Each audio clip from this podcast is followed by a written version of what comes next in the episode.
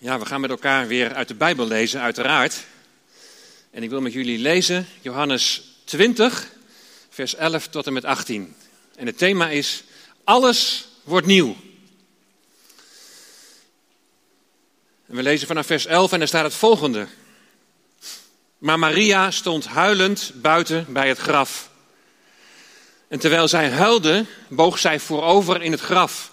En zij zag twee engelen in witte kleding zitten en aan het hoofdeinde en één aan het voeteneinde van de plaats waar het lichaam van Jezus gelegen had.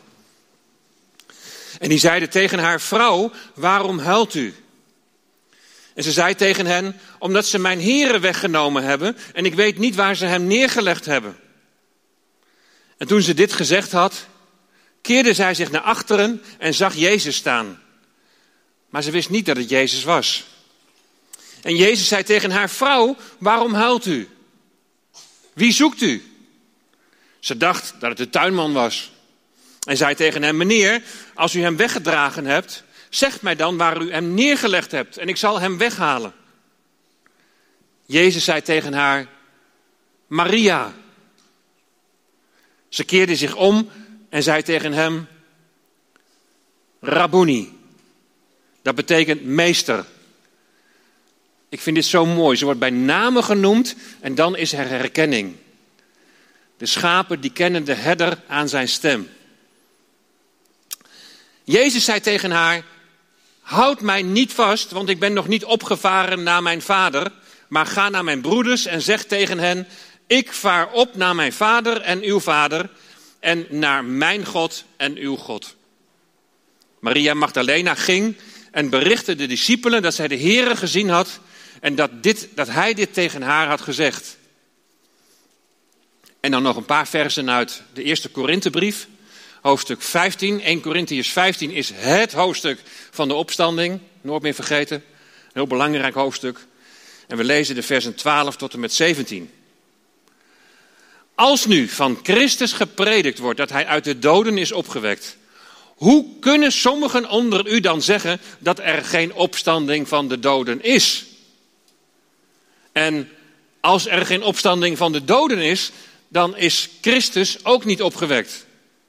En als Christus niet is opgewekt, dan is onze prediking zonder inhoud. En zonder inhoud is ook uw geloof.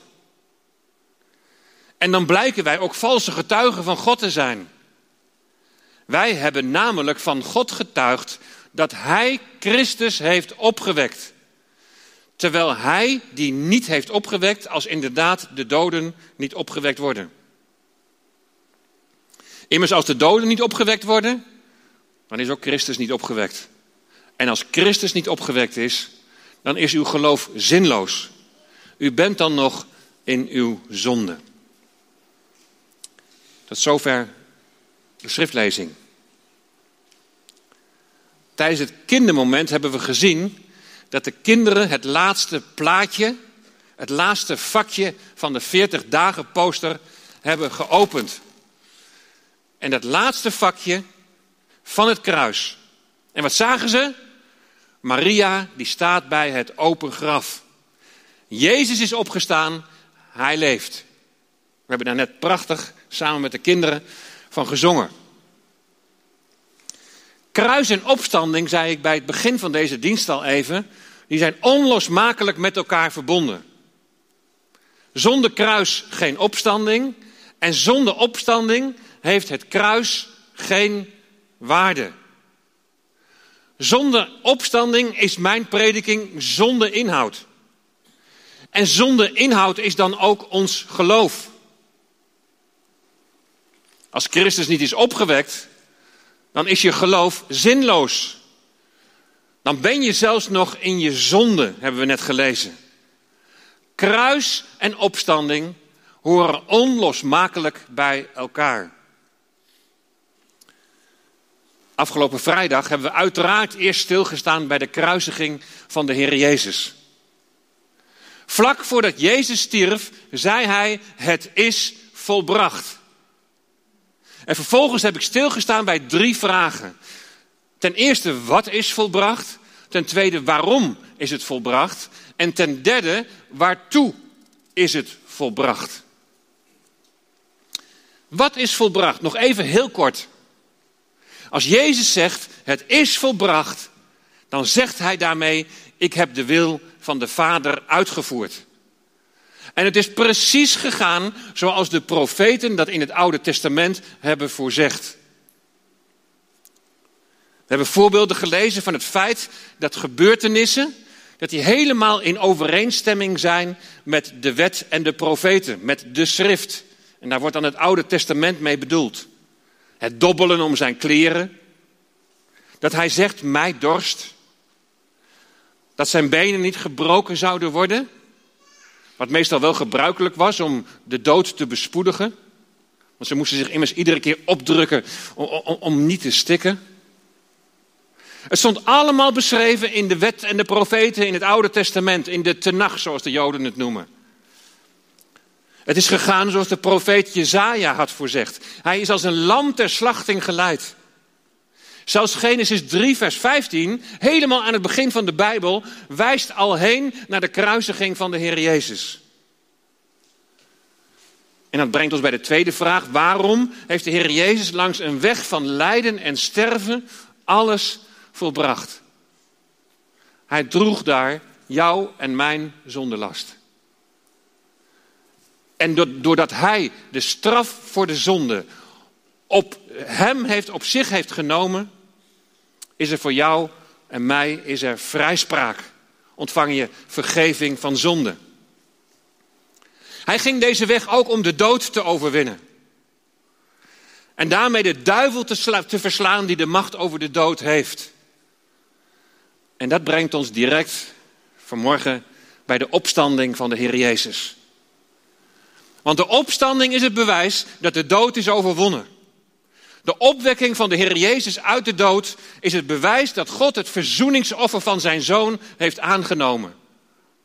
De opwekking van de Heer Jezus is het bewijs dat God hem gerechtvaardigd heeft. Dat hij hem vrijgesproken heeft van schuld. En daarin zijn jij en ik, die in hem geloven, zijn daarin inbegrepen. In Romeinen 4, vers 25 staat dat hij om onze overtredingen is overgeleverd en opgewekt om onze rechtvaardiging. Opdat wij vrijgesproken zouden worden van zonde en schuld. En er zo weer een relatie is met God de Vader. En dat brengt ons bij de derde vraag die ik vrijdagavond heel sumier even heb beantwoord. Waartoe? Dat was bewust, omdat je deze vraag nog veel beter kunt beantwoorden als je daar ook de opstanding van de Heer Jezus in betrekt. Waartoe is alles volbracht? Jezus' opstanding is de garantie dat jij zult opstaan in het eeuwige leven als je in Hem gelooft. Dat eeuwige leven heb je door geloof nu al ontvangen. En het is de Heer die vervolgens jouw ziel, jouw hele zijn bewaakt. Hij bewaakt jouw ziel door de Heilige Geest die in je woont. En je lichaam is nog kwetsbaar. Je kunt ziek worden. Als je ouder wordt, dan merk je dat alles niet meer zo gemakkelijk gaat. Het lichaam takelt wat af. De aardse tent vergaat, staat er in de Bijbel. Mensen kunnen je ook lichamelijk nog van alles aandoen. Er zijn gelovigen die het aan den lijve ondervinden, omdat zij vervolgd worden om hun geloof. Maar God bewaakt jouw ziel. En op het moment dat je sterft, bewaakt Hij jouw ziel in Zijn aanwezigheid. Op de plek die hemel wordt genoemd, daar waar de Heere God woont. Als je verder leest in 1 Korinthe 15, dan lees je dat als je sterft, jouw vergankelijk lichaam in de aarde wordt gezaaid. Dat is je begrafenis. Maar er komt in de toekomst nog een moment dat een onvergankelijk, een verheerlijk lichaam, zoals de Heer Jezus dat had na zijn opstanding, dat je zo'n lichaam zult ontvangen. Dit verheerlijkte lichaam zal worden opgewekt en zal worden verenigd met jouw ziel. Dat is allemaal het gevolg van Jezus' opstanding uit de dood. Afgelopen vrijdag heb ik het verder liggende einddoel geschetst. Daar gaat nog van alles aan vooraf. Ja, uiteraard, we gaan naar de hemel. We gaan naar het vaderhuis met de vele woningen. Waar we allemaal een plek zullen ontvangen, waar de Heer Jezus plek heeft bereid. Dat is zeker onze bestemming, maar het is nog niet de eindbestemming. De eindbestemming is een nieuwe hemel en een nieuwe aarde. Kruis en opstanding vormen het fundament voor het in vervulling gaan van die belofte van een nieuwe hemel en een nieuwe aarde. Want die nieuwe hemel en die nieuwe aarde moet bewoond worden door verloste mensen die niet meer zullen sterven. Mensen met een verheerlijk lichaam. Ja, alles wordt nieuw. Maar het is belangrijk om, om, om dat einddoel te schetsen. Waar gaat het uiteindelijk allemaal aan toe? God is bezig om zijn plan te volvoeren. Vroeger zat ik op een christelijke school. Ik kan me nog het lied herinneren. Stil maar, wacht maar. Alles wordt nieuw. De hemel en de aarde. In 2 Petrus 3, vers 13 zegt, zegt Petrus: Wij verwachten naar zijn belofte een nieuwe hemel en een nieuwe aarde waar gerechtigheid woont. Waar de wil van God zal worden gedaan. Het was dus al beloofd ergens in het Oude Testament. Want er wordt gesproken van een belofte. Wij verwachten naar zijn belofte een nieuwe hemel en een nieuwe aarde waar gerechtigheid woont. Nou, het staat inderdaad in het Oude Testament en wel in Jesaja 65. Jesaja 65, vers 17 tot en met 19. Daar staat, want zie, ik schep een nieuwe hemel en een nieuwe aarde. Aan de vorige dingen zal niet meer gedacht worden en ze zullen niet meer opkomen in het hart. Maar wees vrolijk en verheug u tot in eeuwigheid in wat ik schep. Dat zegt de Heer. Want zie, ik schep Jeruzalem een vreugde en zijn volk blijdschap. En ik zal mij verheugen over Jeruzalem en vrolijk zijn over mijn volk. Geen stem van geween zal erin meer gehoord worden, of een stem van geschreeuw.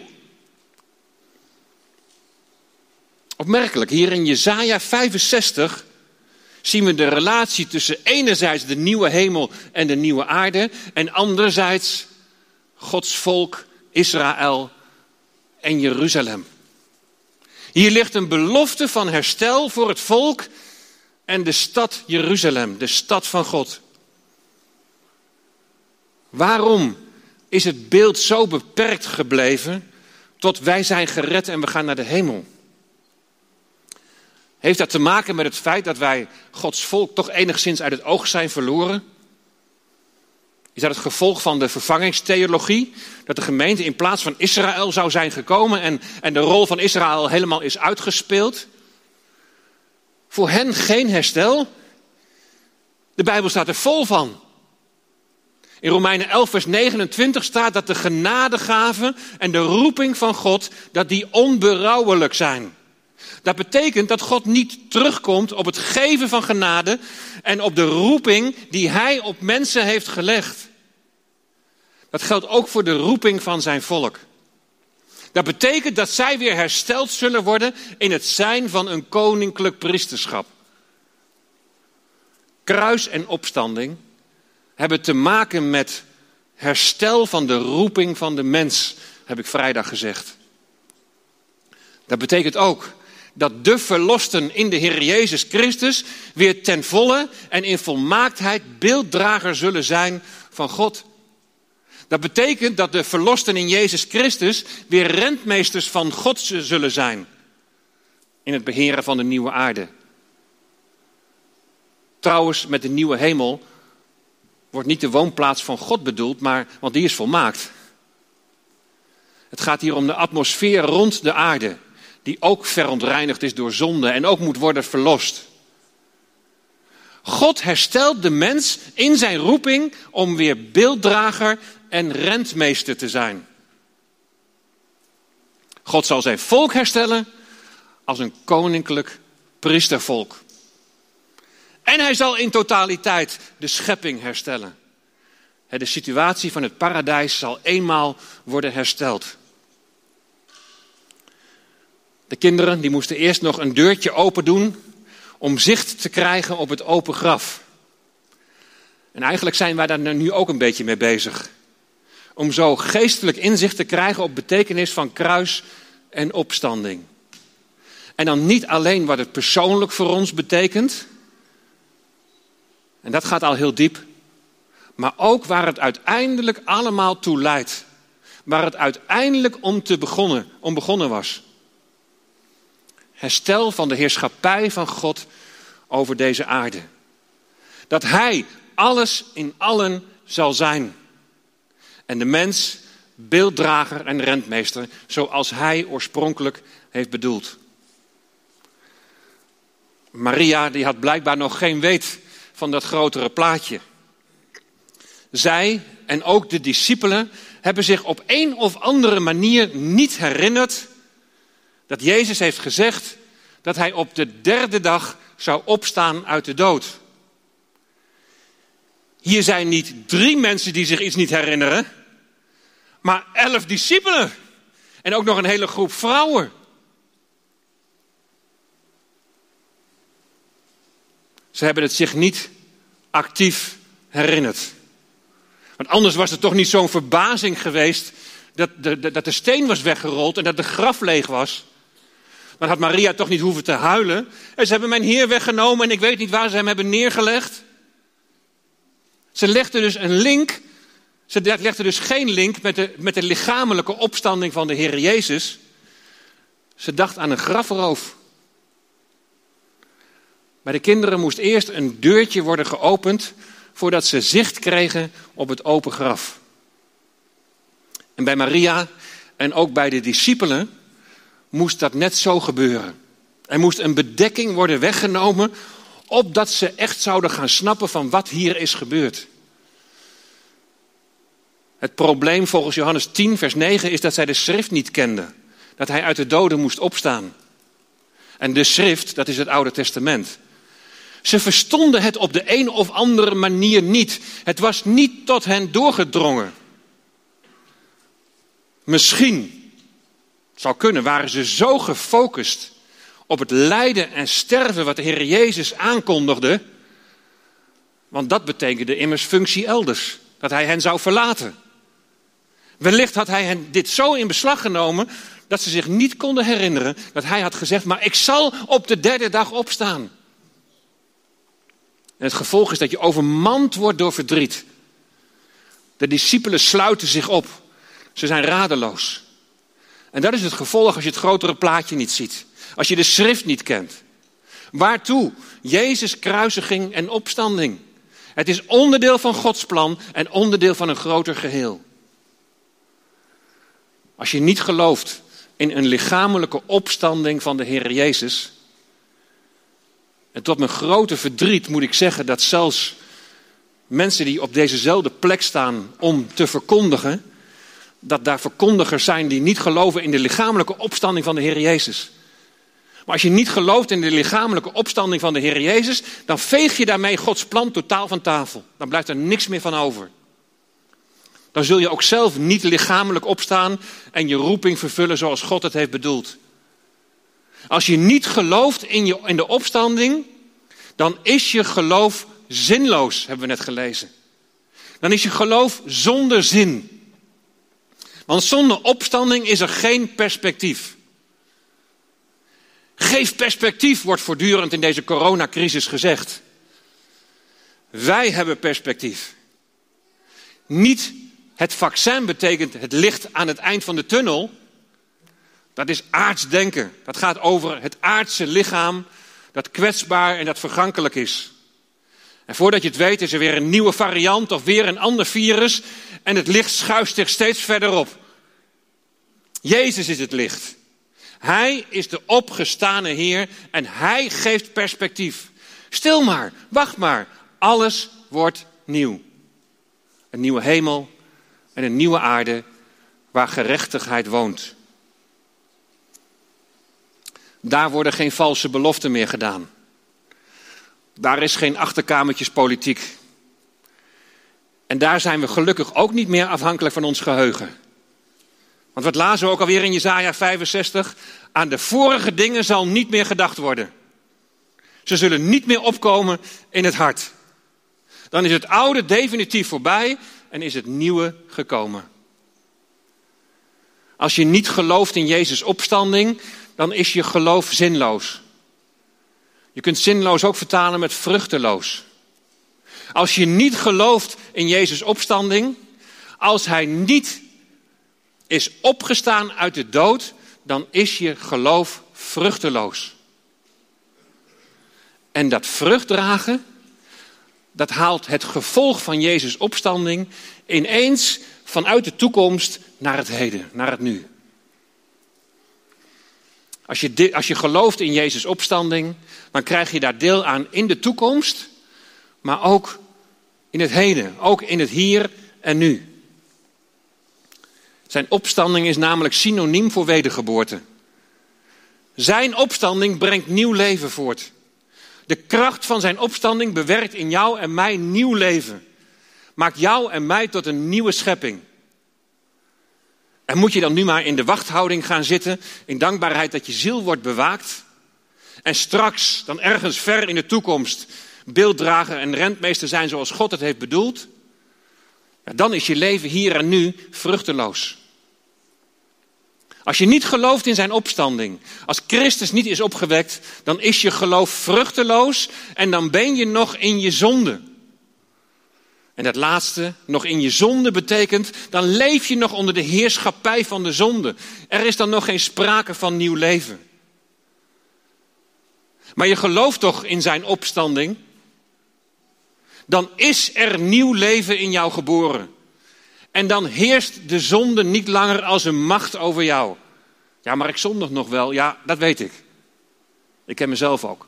Weet je, het grote verschil met straks, dat is dat we nu nog in een gebroken wereld leven. En het grote verschil met straks is dat we nu nog geen verheerlijk lichaam hebben, maar dat we nog een strijd kennen tussen vlees en geest. Er is nog een strijd tussen vlees en geest en de gebroken wereld waarin je leeft, dat maakt dat je nog niet een volmaakte beelddrager en volmaakte rentmeester bent. Maar dat betekent niet dat je niet de verantwoordelijkheid hebt om je daarnaar uit te strekken. Ja, alles wordt nieuw. Straks in de toekomst een nieuwe hemel en een nieuwe aarde. Maar in Christus ben je nu al vernieuwd. Omdat Jezus is opgestaan uit de dood.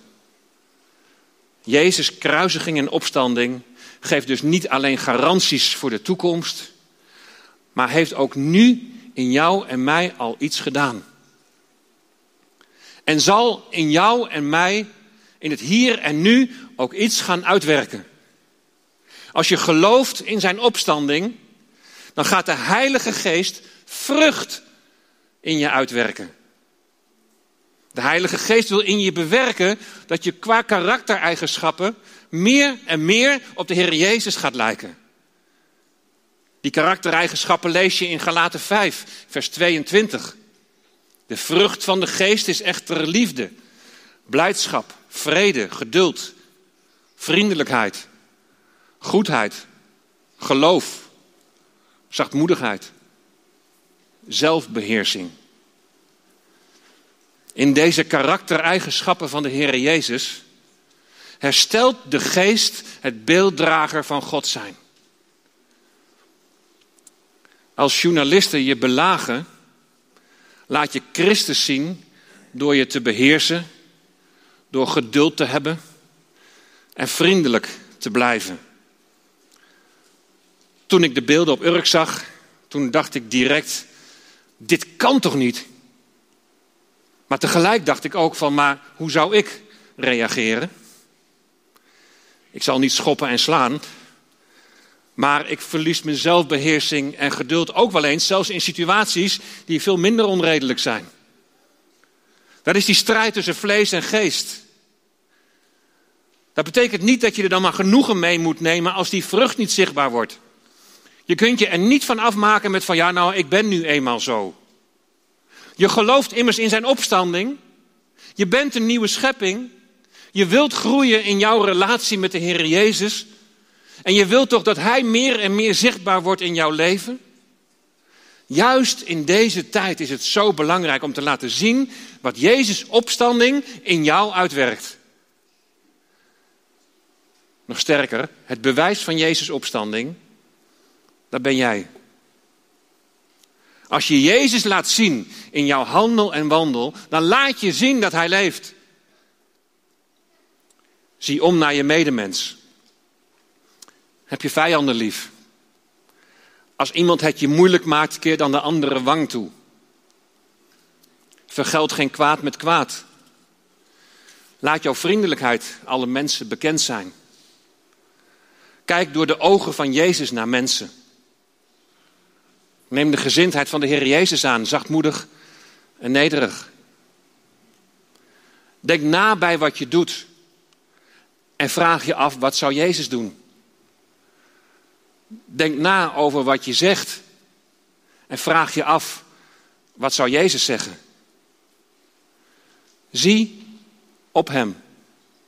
In 2 Korinthe 3, vers 18 kun je lezen dat je door op Jezus te zien, door te groeien in het kennen van Hem, dat je dan ook zelf gaat veranderen.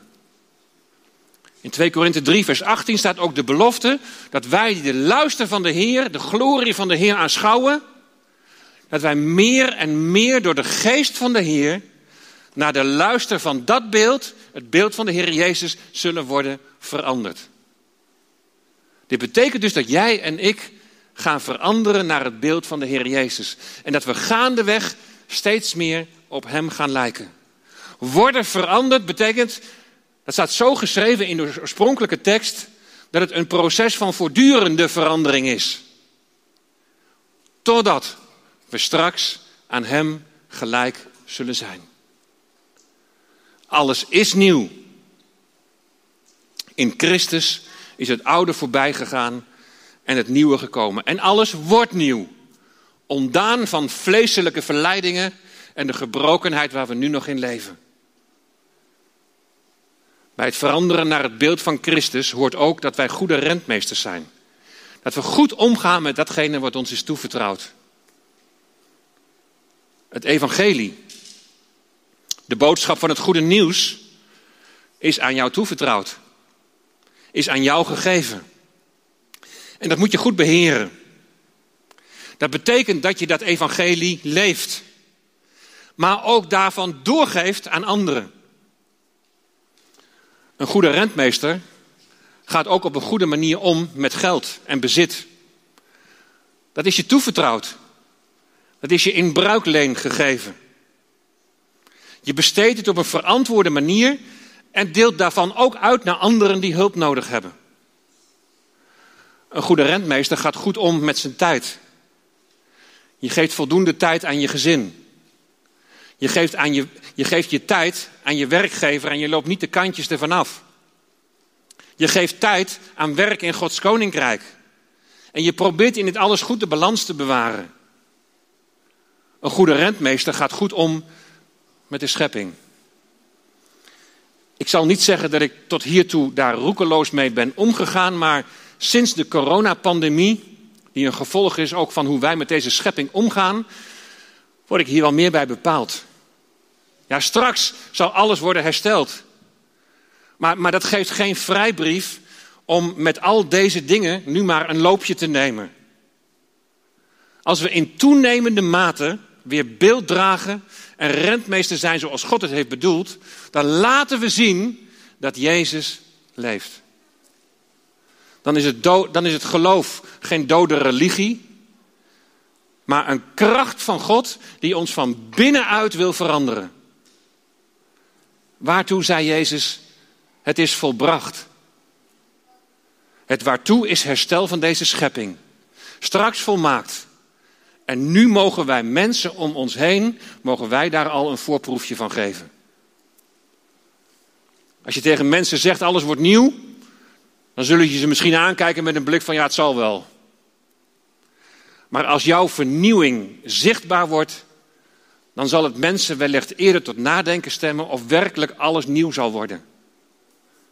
En nog belangrijker, dat ze erover na zullen denken wie aan die vernieuwing ten grondslag ligt. Dat mensen zullen ontdekken en aan ons zullen zien dat Jezus de weg, de waarheid en het leven is. De opstanding van de Heer Jezus brengt nieuw leven voort. Ik wil je oproepen, laat dit zien. Laat dit in je leven zien. In jou bewerkt door de Heilige Geest. Opdat je laat zien dat Jezus leeft. Lieve mensen, we leven in een hele bijzondere tijd. Het is niet alleen de coronapandemie, maar ook alles wat daaromheen gebeurt. En ik wil echt, als mensen meekijken, of mensen misschien hier zijn of in de Koningshof, of jongeren in het heelal, wil ik echt oproepen. Denk na over deze boodschap. Denk na over wie de Heer Jezus voor jou is. Is Hij al jouw redder? Is Hij al jouw verlosser? Zul jij straks ook opstaan en dat verheerlijkte lichaam ontvangen? Of zul je voor eeuwig verloren gaan en gescheiden van God zijn? Geef je leven aan de Heer Jezus. Beleid dat jij ook gescheiden van Hem leeft, maar dat je dat wilt opheffen door je zonde te beleiden en zeggen: Heer Jezus, red mij, verlos mij. De Heer Jezus is de weg, de waarheid en het leven. En daar gaan we zo meteen nu ook naar luisteren. Ik heb begrepen dat de kinderen ons daarbij gaan helpen. Jezus is de weg. De enige weg tot God. Hij is de waarheid. Heel veel in deze wereld weten we niet meer wat waarheid is. Maar Jezus is de waarheid. Hij is onze rots. We staan op Hem. En Hij is het leven. Hij heeft leven gegeven door op te staan uit de dood. Halleluja. Amen.